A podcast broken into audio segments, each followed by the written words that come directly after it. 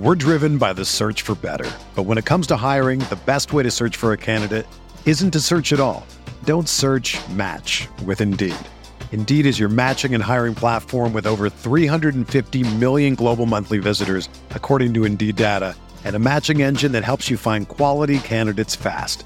Ditch the busy work. Use Indeed for scheduling, screening, and messaging so you can connect with candidates faster. Leveraging over 140 million qualifications and preferences every day, Indeed's matching engine is constantly learning from your preferences, so the more you use Indeed, the better it gets. Join more than 3.5 million businesses worldwide that use Indeed to hire great talent fast. And listeners of this show will get a $75 sponsored job credit to get your jobs more visibility at Indeed.com slash BlueWire. Just go to Indeed.com slash BlueWire right now and support our show by saying that you heard about Indeed on this podcast. That's Indeed.com slash BlueWire. Terms and conditions apply. Need to hire? You need Indeed.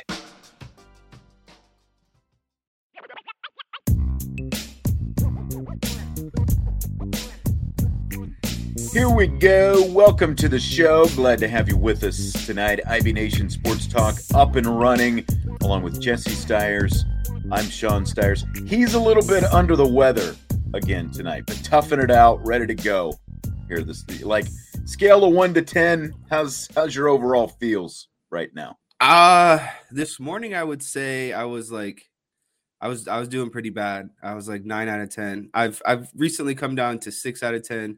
Okay. Uh, yesterday I, I, was at like 10 out of 10, but I only worked half a day today and then took a long nap. So I feel a lot better. That helps. I just That always helps. have like this kind of like pounding headache that won't go away. And then, you know, if I get a cough, it, it kind of gets amplified than, than the normal cough. I've always had kind of brittle lungs. yes. The very Um, very loud, raspy, rattly cough that Jesse right. And so I just, uh, the biggest thing is I just have this headache that's like I feel like I can't concentrate. It feels like someone's just like driving a truck into my head. So I got got a few things done this morning, and then like I said, took took a nice nap, ate a bowl of soup, all the all the good things. That might just be Derek beating on your head. You know that that might be what that is.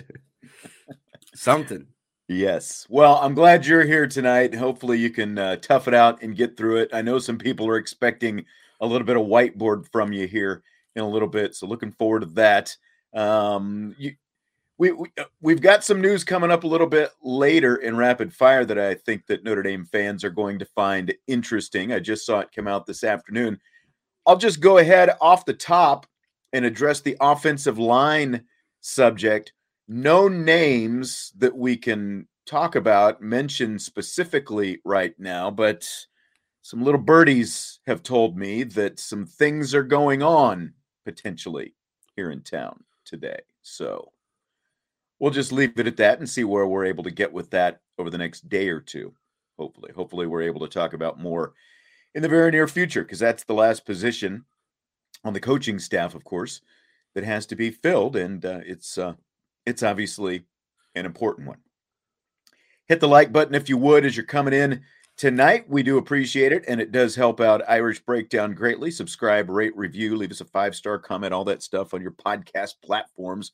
Had some comments from Marcus Freeman yesterday, and today we're going to fully turn our attention to Notre Dame's new offensive coordinator, Gerad Parker. And uh, you know, we're going to hear some some audio from Gerad Parker here in a minute, but Jesse, um, you know, you listen, you know, you watched the press conference yesterday.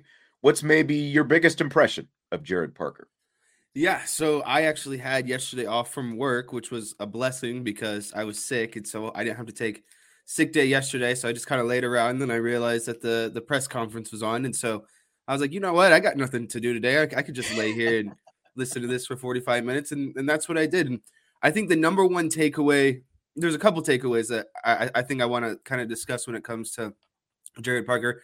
The first and foremost is his ability to command a room. I thought that he's very well spoken. I thought that the way in which he presents himself and his vision and his plan, like this is something that he has envisioned for a long time. This is something that he's prepared for for a long time. And I thought it spoke volumes when he said, you know, to paraphrase, you know, what a shame it would be if Marcus Freeman called my number and I wasn't ready to step up to the plate. And I think right. that gives everything you need to know about Gerad Parker in a nutshell. And, you know, I'm not saying I know how it's going to go and what his offense is going to look like, but he knocked the the press conference out of the park and I feel very confident about him in the first, you know, stage of getting to see him uh, discuss his offense.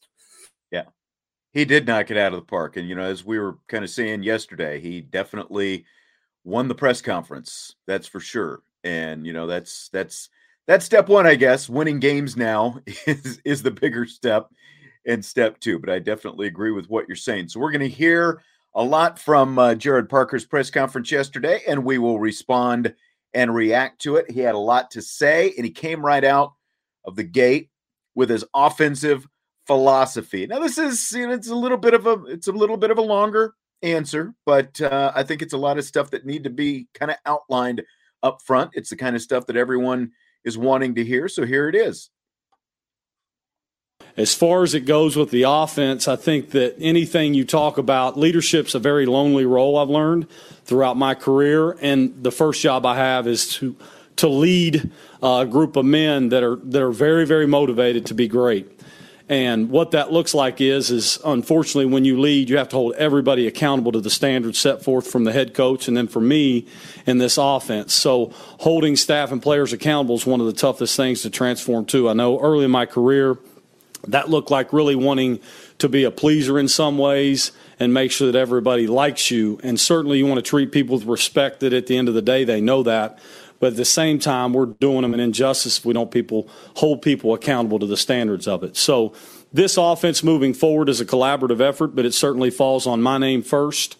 As Coach Freeman said, um, we see this as our structure in the shell of this thing, looking very familiar to a lot of things within the organization by formation, by the way we line up, by the way we get things going in and out of the huddle. Those things will look similar, and to adjust and, and grow is one of our golden standard things. And we'll do that. We'll find ways to make sure it fits what we do, but also if there's ways we can enhance what we're doing and take a step in our passing game or our run phase or how we um, operate against um, highly loaded boxes in the run game, and all those things will come up. But I think the motivation moving forward will be what can our players do best and how do we make the ball go forward and gain yards and score points? If the answer to that question is yes with any scheme we broach, then we're going to do it. If the answer collaboratively is no or it's too much, then we'll dump it, we'll move forward, keep things simple as we can, and continue to let our guys make our plays work, which is going to be a big theme that I've shared already with the guys. We want our guys to take care of the football. We want them to have effort with physicality and want them to play with great details and make our plays work. So sometimes we'll cut the amount of plays and more look at making our plays work against multiple fronts and coverages so our guys are confident and play fast. So there's Gerad Parker, and that's part of uh, you know the, his his opening statements from his press conference yesterday. And, and again, there's a lot there. You know, he starts off leadership's a very lonely role. You know, hold everybody accountable. It's going to be a collaborative effort all that kind of stuff. I think the things that stood out to me what do our players do best? How do we make the ball go forward? Two very important things right there. And along with that, sometimes they'll eliminate plays so the players can be more confident and play faster. What do you think of that, Jess? We're driven by the search for better. But when it comes to hiring, the best way to search for a candidate isn't to search at all. Don't search match with Indeed. Indeed is your matching and hiring platform with over 350 million global monthly visitors, according to Indeed data, and a matching engine that helps you find quality candidates fast. Ditch the busy work. Use Indeed for scheduling, screening, and messaging so you can connect with candidates faster.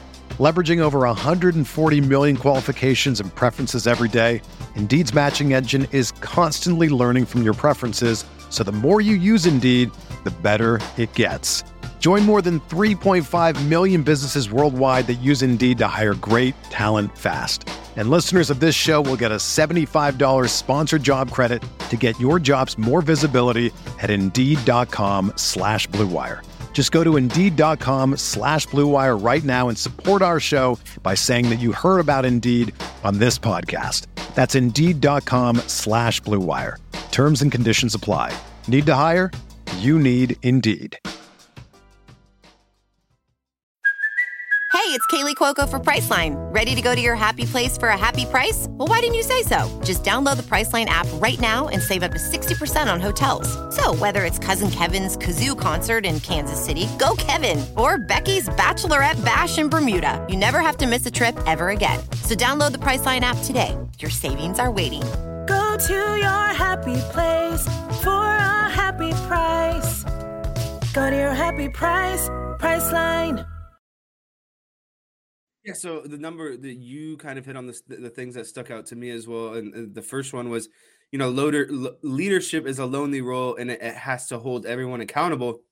And I think that's a great way to put it because, you know, when you're a leader and things aren't going right, and you know things aren't going right, you have to hold everyone accountable to, to make the play work. It doesn't work if, you know, 10 out of 11 guys are doing what they're supposed to be doing because that one guy is going to cause it. And so you have to call, you know, hold everyone accountable in that regard. Even when you don't want to, even when it makes things awkward, it's only going right. to help going forward. And I think that's what he was getting into about eh, being uncomfortable with, you know, not being the nice guy essentially. And, and that's what being accountable, holding people accountable is, is you're going to get in those awkward situations where it is uncomfortable because you well, have to you know, keep everyone accountable. You have to tell them what they don't want to hear, essentially. The higher you elevate, you know, up the the the, the food chain, the more that hey, you know, everybody's buddy kind of it gets harder to be the good cop all the time. I guess you know there's there's got to be a bad cop sometimes, and typically that starts with the guy at the top. So yeah, you can't just be everybody's friend, and you can't be a people pleaser. You know, obviously you want to please your head coach, but there's people beneath you that you have to hold accountable. You go from position coach to offensive coordinator, there is. There's a lot more responsibility that comes along with it for sure. Yeah, and then the next thing that I thought uh, stuck out or stuck out stood out uh, was the fact that he talks about you know coming uh, to me when he said you know we'll, we'll condense things in order to play fast into our ability, and that and that came down to you know the finer details. They're not going to be so much concerned with doing a lot of things well. They want to do a small things, a, a small group of things really, really, really, really well. well. And yeah. that comes with knowing the smaller details and executing the finer details because one step can get you open or one step, you know, can can get you covered up. And so I thought that was another uh, a good thing that he brought up. And to me, it sounded like they, would essentially come to the, the, the line of scrimmage and have almost multiple kind of things ready for for based on what they see out of the defense in the box essentially saying okay rather than this being you know over complex of i need to know this this or this they might know um, a, a, smaller broader group of things and then determining on the look they get they know that they need to execute this which allows them to play faster. So i thought that was another uh positive thing that kind of came out of his offensive yeah. philosophy. Not not just having a bunch of plays to say you have a bunch of plays and having all these options and it goes back to things that you know we've talked about with Vince and Brian and and you it's like you don't always have to have the perfect play let your players if you you know especially when you have better athletes than the other team 90% of the time there are only a handful of games where the guys on the other side of the field should be at the same level or a little bit higher than Notre Dame and we all know which which games those are you know the rest of those games you don't you shouldn't have to have the perfect play called every time. You should be able to line up at the line of scrimmage and just do what you're talking about. Make your check at the line of scrimmage, you know, whether it's RPO or whatever it happens to be, have a couple options to go with and let the players go out there and make plays. I think that's really what it all comes down to. And like hearing him talk about letting the players play fast, I don't think that there has been enough of that lately. You know, like if there's a, a big knock on Tommy Rees, I, I, you know, I think that that is part of it. That that there's been too much. The playbook has been too thick, and the players haven't been able to play as fast as they can. Yeah, and a, a, a non-thick playbook, I think, is always a good thing. It just it, it's a matter of doing, like we were talking about, doing what you know how to do best, getting your players open in space, and finding ways, in, in their words, to enhance what they can do uh, even better. And I think that that's what you're going to see is things are going to be trimmed down, and it's only going to enhance what Notre Dame can do best. You know, depending on if that's a wide receiver, if that's a tight end, a running back, they're only going to enhance things by simplifying, you know, what what our guys can do best and how can they do that even better, essentially. Yes. All right. I'll save this. We just got a super chat in here. I'll save that for just a second until after we play our next soundbite from Gerad Parker because uh, you know he got into you know, a lot more detail as well about his offensive background. It is it is a pretty diverse offensive background.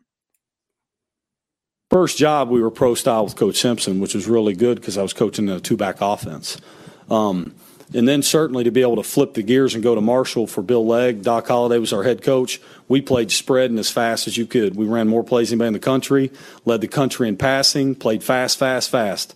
Didn't run it much. Um, came back to a West Coast style offense when we were at Purdue, which helped me, and I coached tight ends there. That was a different different realm.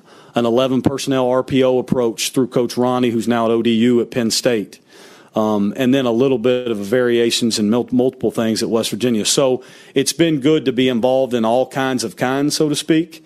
I've been 10 personnel spread out, 11 personnel rocket and roll and go RPO. We've been in 12 pro style, and then what we've done here. So I hope that scope prepares us to be as multiple as we want to be here.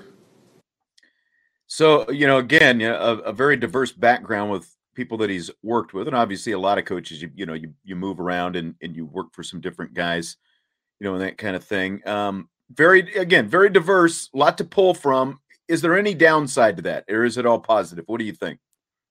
In this situation, I believe it's all positive because Marcus Freeman talked about, you know, before Gerad Parker came out there wanting to run an offense that can do a multitude of things. He wants an offense that can speed you up and go fast. He wants an offense that can slow you down and, and hammer you, empower you when they need to in order, you know, to to bleed out some of those long drives towards the end of games. So I think Marcus Freeman wanting to be able to accomplish different types of tempos and different kind of looks on offense only kind of bodes well to someone like Gerad Parker because – um, of the background that he was talking about. And I think there were a couple things that really stuck out. And I think he even tried to emphasize was when he first started that pro style two back offense. And I think that only was kind of uh, what's the word like in um, looking, you know, to the future in what Notre Dame does well. They have two backs, and I think they can run a two back, you know, offense out of pro style. So him kind of starting with that and again emphasizing that, I think that only kind of he was only alluding to that that that's going to play a you know a, a, factor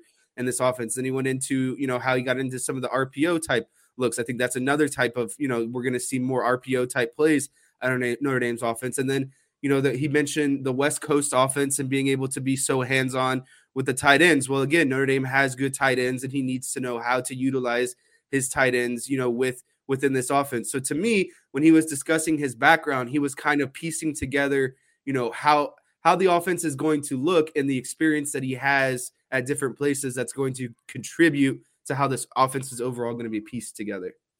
Yeah, I think that all that makes sense. And you know, like when I initially heard it, I was like, "Oh boy, you know, there's there's a lot, there's a lot of tentacles." You know, like going back to what we were just talking about, like you know, you've got a little from here and a little from there, and you know, Tommy Rees was doing that as well. And uh, you know, again, then all of a sudden the playbook starts doubling in size, you know, it gets thicker. But then, you know, you go back re-listening to some of the comments and going back to again the one that we were just talking about how hey we'll eliminate plays if it's you know if we if we don't need it if it's not working we'll eliminate it move on and focus more continue to focus on playing to the strengths of what we have finding stuff that works for them you know so i think that it's good that he's got a diverse background. I think that that diversity can only help you because you don't come from just one school of thought. You've got all these, you know, different offensive styles that you just rattled through in his background. So I think it's nothing but good. You can definitely incorporate pieces of those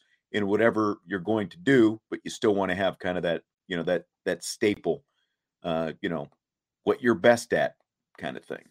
So it's all kind of a work in progress. You know, that's it's it's all you know, just just sort of very up in the air right now. Yeah, and unfortunately, until we see you know things at spring practice, that's just it's all going to be kind of speculation. You know, we're not going to see a lot of it eh, from you know this is we got a lot of information now, and unfortunately, we probably won't see much of that come to fruition. you know, for a couple months at least. Yeah. So the next thing that he talked about, or you know, that that we're going to talk about, that he was asked about, strengths of his offensive personnel, because he has obviously been here for a year. He's got to be around these guys, even if he was a position coach. He was there all season, so he's he's familiar with what he is inheriting with this personnel. Freeman said, "You want to again show respect to what we did last year and to Tommy's job." The the thing that we know we are built in is we want to be built O line driven, and we're going to be built from inside out with what we have returning up front and with our running backs and tight ends to be able to control a box. That's where it always has to start. Will we continue to find ways to attack people on the perimeter or deal with hat counts when they may be outnumbered, so to speak? Of course we will um, the growth of our wide receivers and all those things are going to be critical to us this spring, this summer, and getting into fall. Because we want to like there, there's no secret no matter who it is and i'll say the same thing in year two like we want to score more points than we did last year. And next year we're going to want to score more points than we did last year. And so that's the deal. And i think too like one thing i want to make sure to say before my time's done here howard to grow so we can do things better week one to week two, three to four, so on and so forth. All right. So, again, a lot of good stuff there. You know, O line driven. They want to be built, you know, as an O line driven program. That's something that we've heard from Marcus Freeman on down. I think that regardless of who he was going to hire as offensive coordinator, that was going to be, you know, a a, uh, a definite, you know, a uh, a must have. So attack on the perimeter and deal with hat counts when outnumbered. I you know my that's one that kind of perked my ears up when I heard that. What did you think of that part of it, Jess? Yeah, so it to me what it, what it what it sounded like, and again, this is kind of goes back to the kind of overall philosophical philosophical approach that I think Marcus philosophical philosophical approach that Marcus Freeman wants to take. We'll forgive you because of your illness. You're you're you're having English problems today. Correct. Um, and so I think that aligns, you know, being a strong offensive line, offensive line unit, tight ends, running backs. That goes to what Marcus Freeman was saying. They want to be a run first team and then kind of expand out to the perimeter as the game opens up because the run game only allows you uh, to open up, you know, other aspects of your offense is what we talked about last year. They should start with the run and be able to build their passing game off of that play action. You get safeties taking a step forward, linebackers are getting, you know, taking a step forward. And at that point, once you see that, you know, you're kind of outnumbered in the box, that's when you start working your way out to the perimeter and allowing your run game to open up the rest of the game for you. You get a lot of one-on-one coverages, you know, and that that sort of thing. And so when you're packing it in with running backs and tight ends, you're going to be able to open up the game naturally as it progresses on the perimeter because teams are going to have to respect you by putting more numbers in the box. And then once you start to get outnumbered that's when you start to look outside of the box and see what you can do. But i've i've always believed that this team with what they have right now personnel that they should be able to build their entire game plan off of being able to run the ball. And they have to be able to run the ball before they can really do anything else. Yeah and they can as we've talked about a lot they can be multidimensional with the running backs. They you know you can have multiple running backs on the field and you can attack the perimeter with them. I think that's something that you diagrammed last week in in one of your whiteboards, and we're going to get to uh, some more whiteboard uh, here in in uh, just a minute. So I, I, think it's very exciting because all these guys coming out of the backfield have the ability to catch the ball. You know that they've got good tight ends. We know they've got really good young receivers and again, going back to what we were just talking about with with maybe, you know, kind of not insisting on having a thicker playbook, but doing, you know, having concepts that allow your players to play fast. I think that, you know, and I forgot to mention this with with that that allows those young receivers to potentially you know what have what have what's everyone been wanting for the last few years when you've got some of these hot shot young receivers as freshmen you know, like Tobias Merriweather last year, and you go on, you know, even before that, there's there's been plenty of them. Like, how do you get these guys on the on the field sooner? We, you know, we've all been saying there's got to be a way to get these talented young guys on the field sooner. And by doing that, I think that allows that. And that's also, you know, again, like allowing them to use those those young, athletic, fast, dynamic type players attack the perimeter, attack downfield, do all that stuff. So I'm I'm really getting kind of more excited, you know, to see what this all looks like when it's all said and done. Again, you know, I don't know how much uh, we'll even get to see in the spring. We'll probably get to see bits and pieces. My guess is not very much, since it is going to be a new offensive system, and they're not going to want you know anyone to see it. Even though you know, like you open with Navy and Tennessee State, you know, by the time by the time those games, you know, it's like you, you shouldn't have to worry about those games. One and two. By the time you play those games, everyone else is going to see it anyway. So I don't know, you know, how much you're you're gaining by keeping things secret. But at the same time, I just I doubt we're going to see a ton in the spring. Yeah, and I, I think the thing that I'm most for most looking forward to is this constant, you know, emphasis on the word enhance. And I think the reason why that has me so kind of excited is because last year it felt like Notre Dame, specifically, you know, Tommy Rees is a play designer, play caller, didn't really do things that could enhance their skills or, or what they the talent they have to its maximum. Like we we kept saying that these running backs need to be involved more in the passing game, or you know, getting your your guys on the perimeter um, with speed a little bit more. And it felt like if if Gerad Parker is really eh, about enhancing, we will see more of that stuff this year. We'll see more of that stuff kind of incorporated, at least in my opinion. Yeah. He said he wants players to feel the trust. So as as someone who's played yourself, what does that look like? What does that feel like to you? What does that mean to you when you hear that?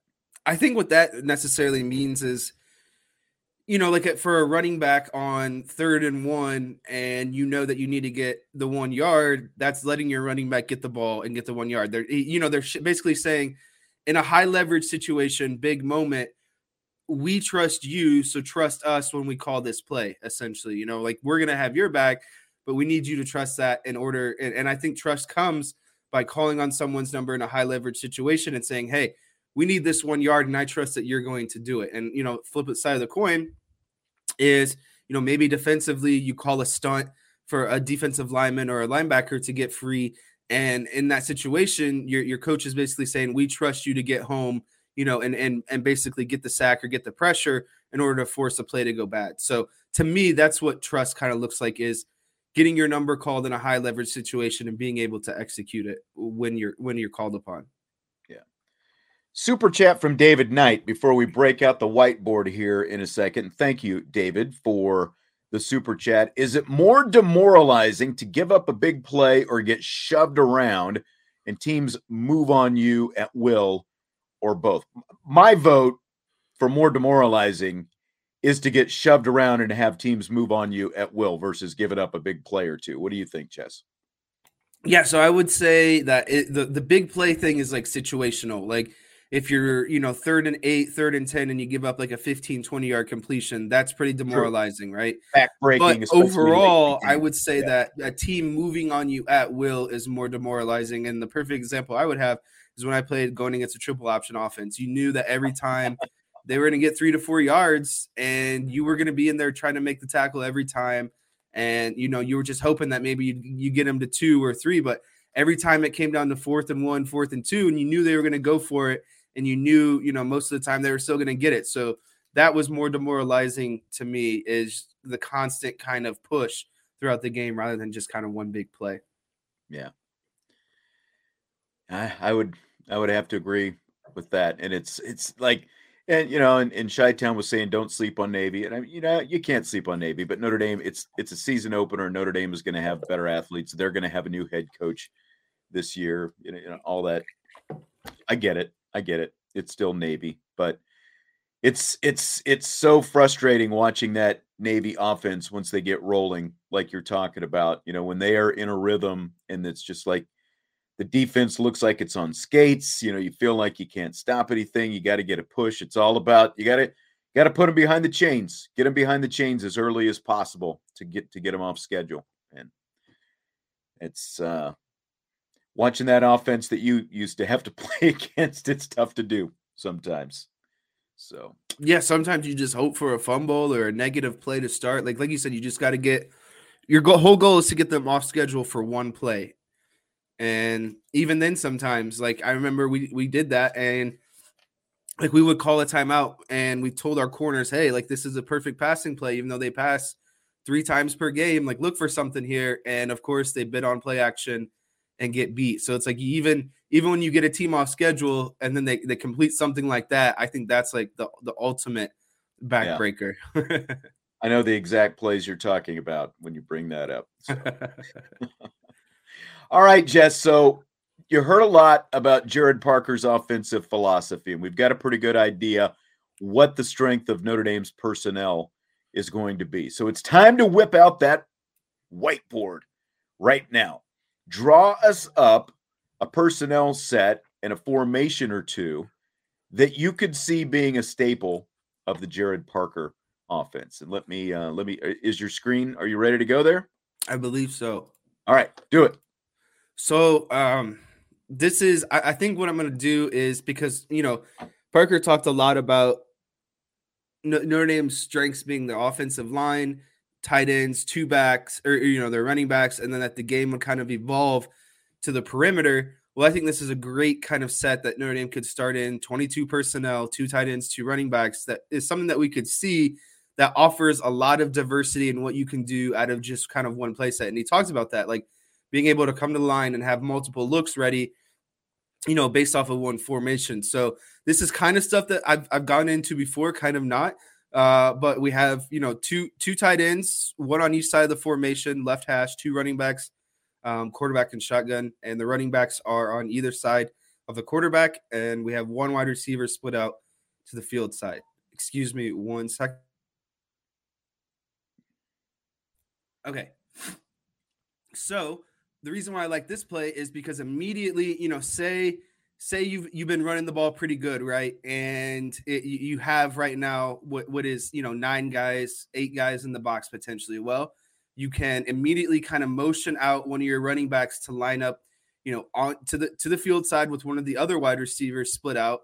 Um, and now you have a good gauge of what you know what's going on formationally, what's going on coverage wise, and now you get a guy to kind of expand out of the box a little bit. So immediately you have again, you have an idea of coverage and you have an idea of what you can, you know, attack on the perimeter. Uh, and and then another, you know, just kind of simple concept out of this is you take, you know, this running back that's kind of, you know, it, I would say not a downfield pass catcher, but can you know catch things out of the backfield, maybe someone like Tyree, and you simply just bubble him, you know, bubble him out to the field side and let your other wide receiver clear it out. And now you have a one-on-one matchup, you know, potentially with a linebacker or a safety that's walked down, and you would take your, you know, extension of the run game essentially is what they is what a lot of people call it. So you can flip it out to your running back, get one-on-one quickly with someone, and just let your, you know, let your athlete go against another athlete in open space. Yeah.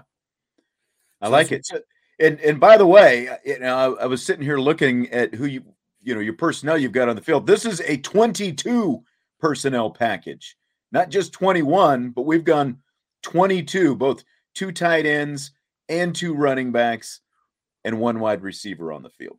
Right, and I, again, I think that just plays to Notre Dame's you know strengths right now: tight ends and running backs. So again, another reason why I like this formation is because you can do a lot of different things out of it. So I will go into again another play here. So say on on this play, you get into more of like a RPO look, right? Um, again, 22 personnel, tight ends on e- either side, ball on the left hash, two running backs, one on each side of the quarterback. Immediately, you can allow your tight end to kind of free release, kind of up the numbers. That's going to, you know, take a defensive back with him. And immediately, you can look at letting this running back be a lead blocker. And, and and Hartman can easily hand this ball off, and now you you know you're you're basically just racing to the edge here and letting your running back kind of you know, seal off this linebacker or and and as your tight end is kind of taking this DB down the field, and then you know, say say that the the Hartman doesn't get the look that he likes, he can easily pull this ball out, and now this running back can leak into the flat over here. Um, and since the tight end is cleared out, you know, maybe this corner or, or, safety or whatever it might be, now you have your running back again in the flat with a with a linebacker that's got to quickly, you know, diagnose run pass and then cover a running back one on one the flat. Very simple play, very simple RPO look, but it works because Notre Dame, you have to respect Notre Dame's threat you know, to, to throw the ball to their tight ends and to also run the ball at the same time. And again, it gets a running back open one on one with a linebacker in space. And I'll take those odds against most of the teams that Notre Dame's going to play this season.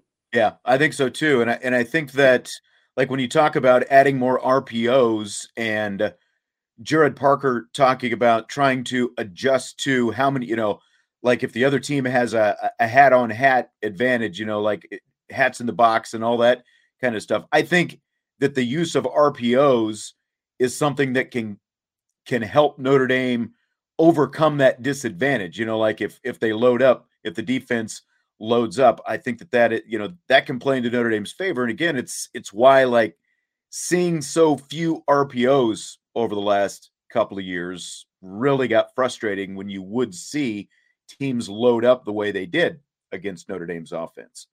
So yeah, that's that's and then you know say say you want to get out of kind of the double. There's you know comment in the chats about you know it's hard to it's it's not it's not easy to watch Notre Dame lineup and with so many tight ends and you know I get that, but unfortunately. Yeah, Anthony's gonna, saying you got to get three to four wideouts in the formation to open up. That's just not who I, I. I just don't think that that's who Marcus Freeman is going to be with his offense. And and if he he talks about wanting to run the ball, you know, with authority and power and that sort of thing, and that's that gets accomplished with using you know multiple tight ends and until Notre Dame can develop you know their wide receivers and kind of get back you know on the cutting edge of that they have to use what they're good at and that's using a lot of their tight ends and running backs within sets because that's what's going to work with them until their wide receivers can prove you know that, that they can be those guys and again this is this is stuff that I think very limited on what they're going to get into. I think that you'll see them get into you know, some sets where they do split it out. And instead of, you know, two tight ends tight,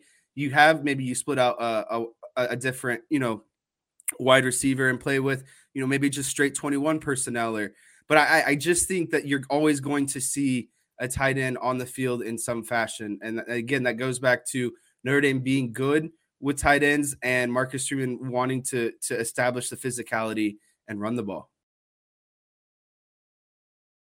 It's only a kick a jump, a block. It's only a serve. It's only a tackle, a run. It's only for the fans. After all, it's only pressure. You got this. Adidas. With threats to our nation waiting around every corner, adaptability is more important than ever. When conditions change without notice, quick strategic thinking is crucial. And with obstacles consistently impending, determination is essential in overcoming them. It's this willingness, decisiveness, and resilience that sets Marines apart. With our fighting spirit, we don't just fight battles, we win them. Marines are the constant our nation counts on to fight the unknown. And through adaptable problem solving, we do just that. Learn more at marines.com. Michael, you know, I don't completely disagree with sort of the philosophy behind what Michael's saying. If if they pack the box, you go four wide as well. You know, with the back, and that's true. I don't see him going with four wide receivers very often. I because of what you're saying. You know, because one of all the running backs you have, and the ability of the running backs to catch passes. You know, like and formationally, you can move those guys around to help you manipulate the box as well. I'm not saying they'll never go with four wide receivers. I don't think it's going, you know, maybe it happens as the season progresses as they get some more confidence in some of these young guys. But, you know, for right now, for this season especially, those receivers are still going to be a little bit of a question mark until they prove themselves. You know, that's and all, all of the other guys, the running backs and the tight ends, excuse me, obviously you're losing the best and most experienced tight end in program history, but at the same time, you have other tight ends with a lot of experience. So I, I think that they'll be leaned on early. You know, I don't know that they'll necessarily, you know, like you'll see, you know, two attached tight ends the way you've got them and two running backs. You know, that's packing it in quite a bit with that 22. But, uh, you know, I think that you can move those guys around and do some different things with them as well. Yeah. And I saw another comment that was, you know, um, basically, you know, they, they need to take more shots uh, against cover one. And I think that's what you'll see as the game kind of progresses. Again, I think that uh, to start off, you'll see kind of a slow grind of running the ball RPOs, getting teams to honor you, especially in the box. And then they'll start to, you know, that a way to beat cover one is is just simply to get a step. And I think that running the ball and getting those guys to commit to that sort of style of offense is only going to open up the shots as the game goes on. Because I agree, they do need to take more shots, but they need to be more, you know, calculated and, and allow things to kind of build off of each other. And I think that's what you're going to see is a lot of plays that build off of each other and eventually open up, you know, other plays as the game goes on. Yep, I agree. All right, do you have anything else, or is is that it for the whiteboard presentation tonight? That was that was it. I was keeping it real, real simple. Twenty two personnel and just the different things that you can accomplish. You know, using your backs to identify coverage, using your tight ends to to get you know to outnumber guys in the box, and then once you once you realize that you're you know maybe outnumbered in the box, kind of flexing guys out and getting more guys open in space. And I think that's again what we're going to see a lot of is enhancing what their guys can do best and what they you know what they were able to do last year. Yeah. Let me see. Uh, another comment here from Gerad Parker. Good whiteboard stuff as always tonight, Jesse. But uh, I asked him, you know, if if with all this offense that we've talked about and all that we've heard at the press conference yesterday, if you had to to open up spring practice tomorrow, what would that look like for you? Would you be ready to go? And here's what he said to that.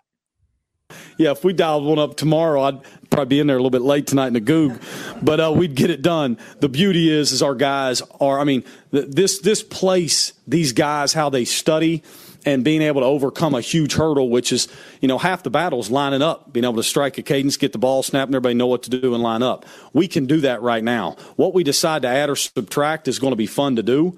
Um, so to really answer your question, if we did it, we'd be able to get the job done. Um, I probably wouldn't sleep much, but our guys would have confidence to be able to go out there and line up and base formations and do some things, and that is going to help this transition be um, somewhat smooth you know, again, Jess, we've talked a lot about the offense here today, and you know, Marcus Freeman said yesterday that uh, you know this is going to be Parker's offense. It's not going to be Tommy Rees's offense. And so, what what does hearing that response there from Gerad Parker say to you? You know, it, to me, it sounds like a guy who's who's got a plan and, and realistically, kind of, if I'm being honest, kind of probably sat back and learned a lot of things from you know being under Tommy Rees and it's really a good experience for someone like Parker because it's like experimental. He gets to see you know the things that work and he gets to basically keep mental notes. He talked about you know keeping notes in his phone and that's kind of right. where he keeps all of his thoughts and everything. So it's like you know he had to keep a list of okay, this is things that I really like. This is what I would add to make it better these are the things that maybe don't work. We should strike this and never come back to it. And again, I think that comes back to condensing the playbook and enhancing what they're good at. And I, I know for a fact, and he talked about, you know, the, the ability to kind of communicate with Tommy Rees during the game and bounce ideas off of him and say, hey, like this is what, you know, maybe we should look at in this situation and getting that feedback of, you know, no, I don't like that, or yeah, that's a good idea. Again, it, it just sounds like Gerad Parker was able to uh, accumulate all these kind of mental notes um, and, and, really put together a lot of the things that he liked from Tommy Rees and, and the ways, you know, the things that he would do to make it better. And then together, that's the Gerad Parker offense. So I don't think that you'll necessarily, you know, it's not Tommy Rees's offenses, but you'll you'll see things, similar tendencies and things that, that might have come from the offense, but it's not going to be solely Tommy Rees's offense. It's going to be again an enhanced Tommy Rees offense, in my opinion. Yeah, and you know, like Sean Kelly's saying, love how he stated how he wants to do what the kids are going to be good at, not complicate things and excel and expand what the kids are good at. And Michael's, you know, he said it'd be huge for the wide receiver room. Michael said, you know, sounds like the same playbook, but with Gerad Parker notes. I think that there will be, you know, because again, at the core of this thing, Marcus Freeman wants it to be an O line driven offense, a pro style offense, which is obviously what they're coming out of. It's still going to have some tight end focus and, and and all those different kinds of elements. But I think, you know, like hearing Gerad Parker say that, it's like he knows what the base is, but he doesn't have his playbook ready to go yet because I think a lot of it is going to have to do with the exact personnel that he has and what they're able to learn, what they're able to. I think like reading between the lines a little bit, listening to all these comments about the offense, I think that the spring will be somewhat experimental because he's going to be sort of finding out what these guys are good at because now you have another quarterback to add to the mix as well. And you've got I think it's a good thing that these young you've got some of these young receivers here who can, you know, be a part of that as well during the spring and, and you can start to find out about them. And of course you have Tobias Merriweather and it's almost like a you know a fresh start for him between the fact you get a new offensive coordinator and a new quarterback potentially and and all that stuff. So I, I think it's I think, you know, again, I don't know what exactly we're going to get to see, but it's it's kind of exciting to, you know, to think about it because I think we all kind of felt like it grew stale, you know, with with what we were seeing offensively over the last few years, and it's going to be different. I think it's going to be uh, there. There will be some similarities, but I do think it's going to be different for sure. If you were hired as a defensive coordinator tomorrow, Jesse, how quickly could you put your defense together to run on the field in practice? like like Gerad Parker said, it, it would require a long night, but I would uh I would get it done. You'd have something ready to go, huh? We'd have something ready. We'd have basic install ready for tomorrow. Um, but yeah, it you know it it, it would be some long hours, but to to say that you know practice tomorrow, ready to go, like, yeah, it, it would be a lot, but it'd be a lot of fun at the same time. I think. Well, yeah, salty, fresh start for Merriweather. I mean, the the fact that he, you know, he was getting on the field and he would have been on the field more if not for the concussion. So I think it's a fresh start in that, you know, what whatever might have been holding him back, that barrier could potentially be gone now. You know, if, if you want to look at it as him being held back. Again, I think it's going to be I think I think I think it's a relative fresh start for everybody offensively because you got a new guy at the top now. So, well, yeah, you have a new guy that's going to make this the, the ultimate but decision on personnel groupings. Like you gotta those. That's only an advantage when a new coordinator comes in. Is everyone gets a, a fresh, clean start. You, you, you're kind of proving to this coordinator how you fit in their system, and you know basically all the things that come with it.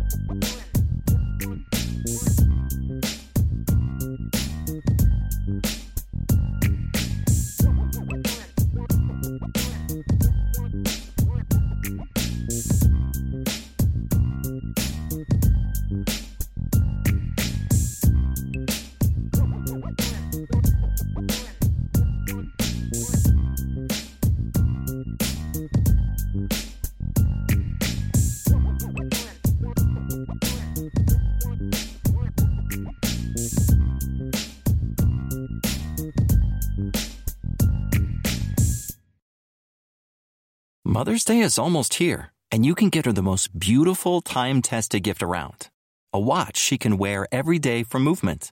Whether mom's into classic dress watches, rare and refined ceramics, or tried and true bestsellers, Movement has something she'll love. And right now, you can save big on the best Mother's Day gift ever with up to 50% off site wide during Movement's Mother's Day sale at MVMT.com. Again, that's up to 50% off at MVMT.com.